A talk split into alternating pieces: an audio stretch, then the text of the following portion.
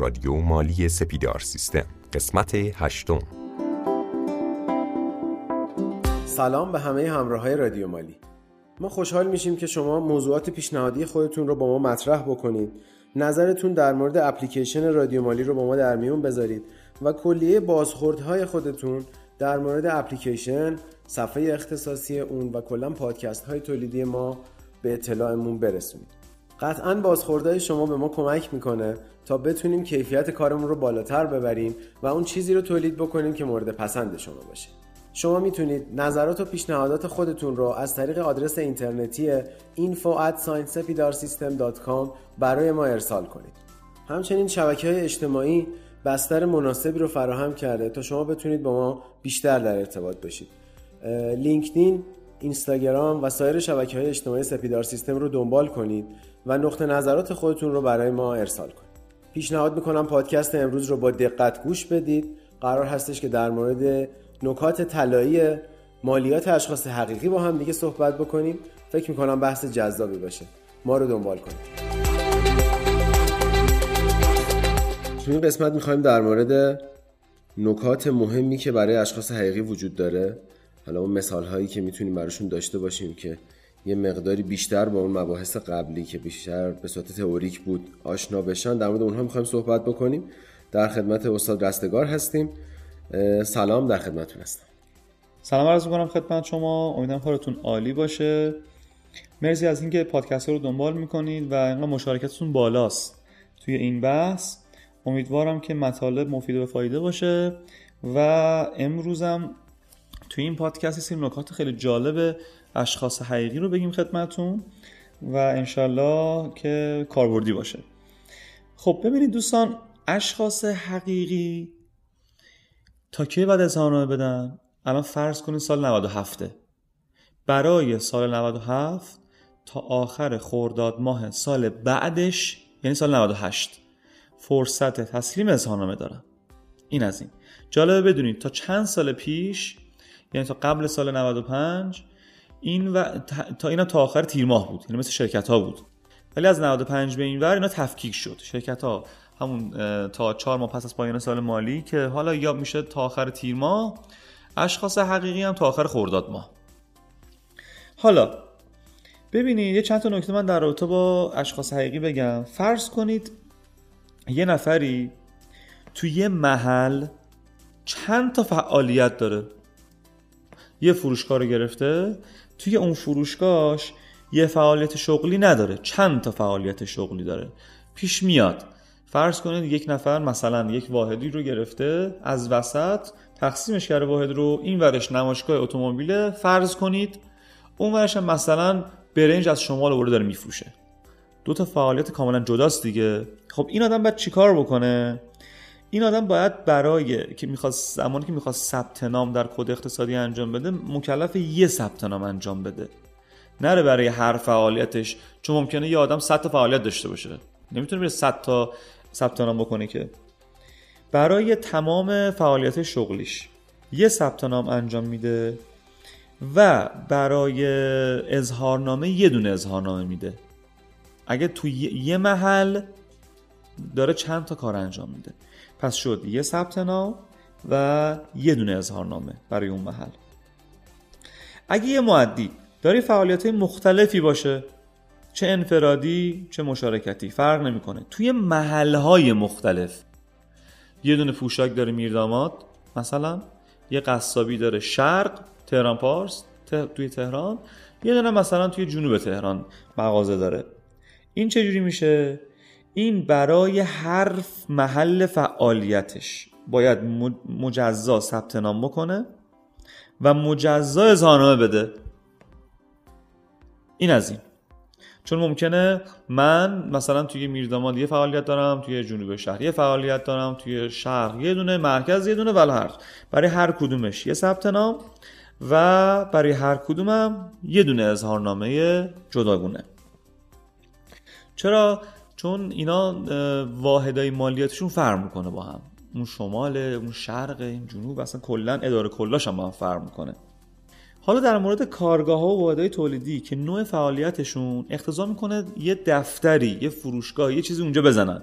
فرض کنید یک کارخونه ای هست یک واحد تولیدی هست یه قسمتش دقت کردین دیگه. یه دفتری اونجا می‌زنن یه فروشگاهی می‌زنن. اونجا اگر همچین اتفاقی افتاد تو قانون میگه معدی می‌تونه. برای کلیه محل های مسکونش فقط یه ثبت نام انجام بده. فرض کنید من کارخونم مثلا شهریاره.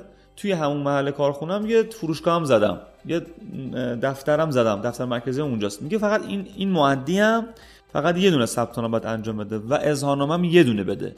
ما داریم حالت های مختلف رو بررسی می‌کنیم که دوستان توی ذهنشون سوال بود به سوالای اونا جواب بدیم. تا اینجا سوالی نیست؟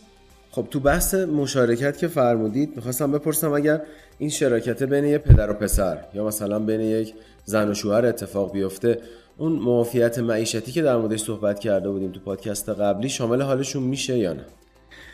ببینید مشارکت مدنی توی قانون مالیات و کلا در قوانین ما به دو صورته. یا قهری اصطلاحا یا اختیاریه. مشارکت قهری یا اختیاری؟ احسنت.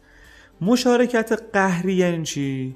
مثل ارث وقتی یک پدری فوت می‌کنه ور راست یعنی حالا فرزندانش و همسرش این اختیار نداشتن که در اموال با هم شریک بشن. درسته؟ درسته بله. شریک شدن. این میشه قهری. اختیاری همون چیزی که چند نفر با هم جمع میشن. اختیار هم. سرمایهشون می‌ذارن وسط یه کاسه بیرا میندازن. این میشه اختیاری. مثل همین مثالی که ما الان زدیم. حالا مرسی. حالا ممکنه یک پدر و پسر با هم شریک بشن برای یک کار. قانونگذار میگه من به هر دوی این بزرگواران معافیت معیشتی رو میدم. فقط نکته بسیار مهم. بیشتر از دو معافیت برای یک واحد سنفی دیگه قانونگذار نمیده. بشن سه نفر همون دوتا معافیت رو میده. چهار نفر همون دوتا معافیت رو میده. این از این. یه استثنای دیگه هم داره. اگر زن و شوهر با هم بخوان یه واحد سنفی را بندازن و به صورت حقیقی کار بکنن فقط به شوهر معافیت معیشتی داده میشه و به زن معافیت رو نمیده قانونگذار. دلیلش هم اینه. این از قانون مدنی ما اومده. دلیلش هم اینه که چون شوهر عهدهدار هزینه هست قانونگذار گفته که چون تو ماهیتا تکلیف داری که هزینه زندگی رو بدی من به تو معافیت رو میدم. به خانوم معافیت نمیدم. ولی در مورد پدر و پسر خواهر و برادر. همه دوتا بله. نه نه نه. فقط زن و شوهر استثنائه میگم اونم چون تو قانون مدنی ما اومده که چون مرد عهدهدار هزینه های زندگیه فقط به مرد من این معافیت رو میدم. حالا یه نکته دیگه فرض کنید در یک محل در یک محل. چند تا معدی متفاوت با مشاغل مختلف دارن کار می‌کنن.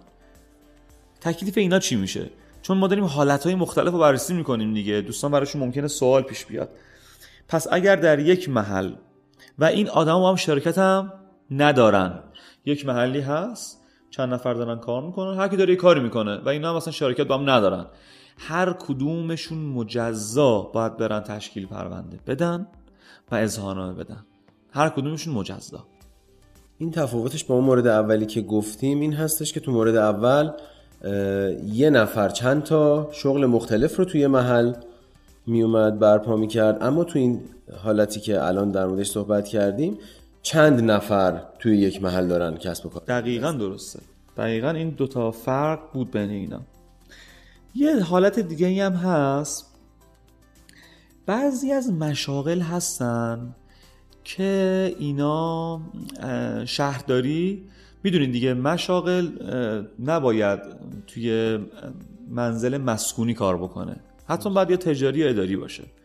حالا بعضی از مشاغل هستن که اینا استثنان حتی توی کاربری مسکونی هم می‌تونه کار بکنه. مثل کی؟ مثل پزشکان، وکلان، کارشناسان رسمی دادگستری، مهندسین مشاور و یه چند تا شغل دیگه هم داریم. اینا اگر که چند تا محال فعالیت داشته باشن و مجوز داشته باشن جالب اینا استثنان. میگه برای تمامی این محل ها فقط یه ثبت نام انجام میدن. پس این مشاغلی که استثنان می‌تونن با توی کاربری مسکونی هم فعالیت بکنن و شهرداری هم قاعدتا چون اینا استثنان مشکلی نداره لحاظ شهرداری هم نمی‌تونه اونا رو محل فعالشون رو پلم بکنه. اینا برای تمامی این محل ها فقط یه ثبت نام انجام میدن و جالبه خودشون به حوزه مالیاتی طی نامه رسمی می‌تونن اعلام بکنن که محل اصلی فعالیت هم مثلا فلانجاست. و من از فلانجا اظهار رو میفرستم. تو اوراق رو به این محل ابلاغ کن اگه می‌خوای ابلاغ بکنی. خودشون می‌تونن اعلام بکنن. و صرفا هم دوستان یه دونه اظهار بدن. بر تمامی این محل هاشون اینا فقط استثنا هستن. خیلی خوب. این سری نکاتی در رابطه با ثبت نام و بحث تسلیم اظهارنامه این گروه ها بود. حالا یه چند تا نکته در رابطه با این بحث معافیت ها که گفتیم معیشتیه بگیم خدمتون. این معافیت معیشتی اولا هر سال توی قانون بودجه میاد. تو قانون بودجه اعلام می‌کنه که معافیت اشخاص حقیقی مثلا برای سال 98 انقدر برای سال 97 گفتیم تا 21 میلیون و 600 هزار تومن. ماده 101 میگه دوستان. ماده 101 قانون میگه که هر سال تو قانون بودجه اعلام میشه و سال 97 تا 21 600 حالا سال بعد افزایش این داره. قطعا افزایش داره. چون متوجه به نرخ تورم این اعمال میشه. اما در رابطه با این معافیتی که ما گفتیم این معافیت را شما زمانی که دارید اظهارنامه پر می‌کنید یعنی یک شخص حقیقی. یک شرطی داره اعمال این معافیت. یعنی شخص حقیقی که بخواد از این معافیت استفاده کنه فقط یک شرط داره. اونم تسلیم اظهارنامه است. یعنی شخص حقیقی. اگر اظهارنامه خودش رو بده و خدمت شما عرض شود که اسناد که هم حوزه مالیاتی بخواد اینو تحویل بده می‌تونه از این معافیت اصطلاح ماده 101 یا معافیت معیشتی استفاده بکنه. این از باب معافیت که من به شما گفتم فقط یک ماده ما تو قانون داریم ماده 201 یادتون باشه. اگر چه شخص حقیقی چه حقوقی فرق نمی‌کنه. برای سه سال متوالی اظهارنامه نده هم مجرمه ما یه پادکستی رو حتما در باره جرم مالیاتی صحبت می‌کنیم در رابطه با اینکه جرم مالیاتی چی هست چه مجازاتی براش در نظر گرفته قانون گذار ولی یادتون باشه اگه یک شخص حقیقی یا حقوقی فرق نمی‌کنه سه سال پشت سر هم اظهارنامه نده هم مجرمه هم بهش هیچ گونه معافیت و تخفیف و تشویقی نمیدن. یادتون باشه این خیلی خطرناکه. سه سال پشت سر هم طبق ماده 201 اگه سوالی نیست ما کم کم اشخاص حقیقی رو بحثش رو جمع بکنیم و بریم سراغ اشخاص حقوقی. اگر اشتباه نکنم تو بحث معافیت مالیاتی با معافیت معیشتی آشنا شدیم و در موردش صحبت کردیم. سوالم این هستش که آیا همین یک نوع معافیت هستش در مورد اشخاص حقیقی یا تو این بحث نمی گنجید؟ ببینید ما معافیت معیشتی که هم یه دونه بود اما معافیت های زیاد دیگه ای داریم که چون بحثش خیلی مفصله توی جلوتر پادکست های بعدی حتما بهش می‌پردازیم. بسیار عالی. ممنون از وقتی که گذاشتید. خواهش می‌کنم موفق مایت باشید. با ما همراه باشید با رادیو مالی سپیدار سیستم.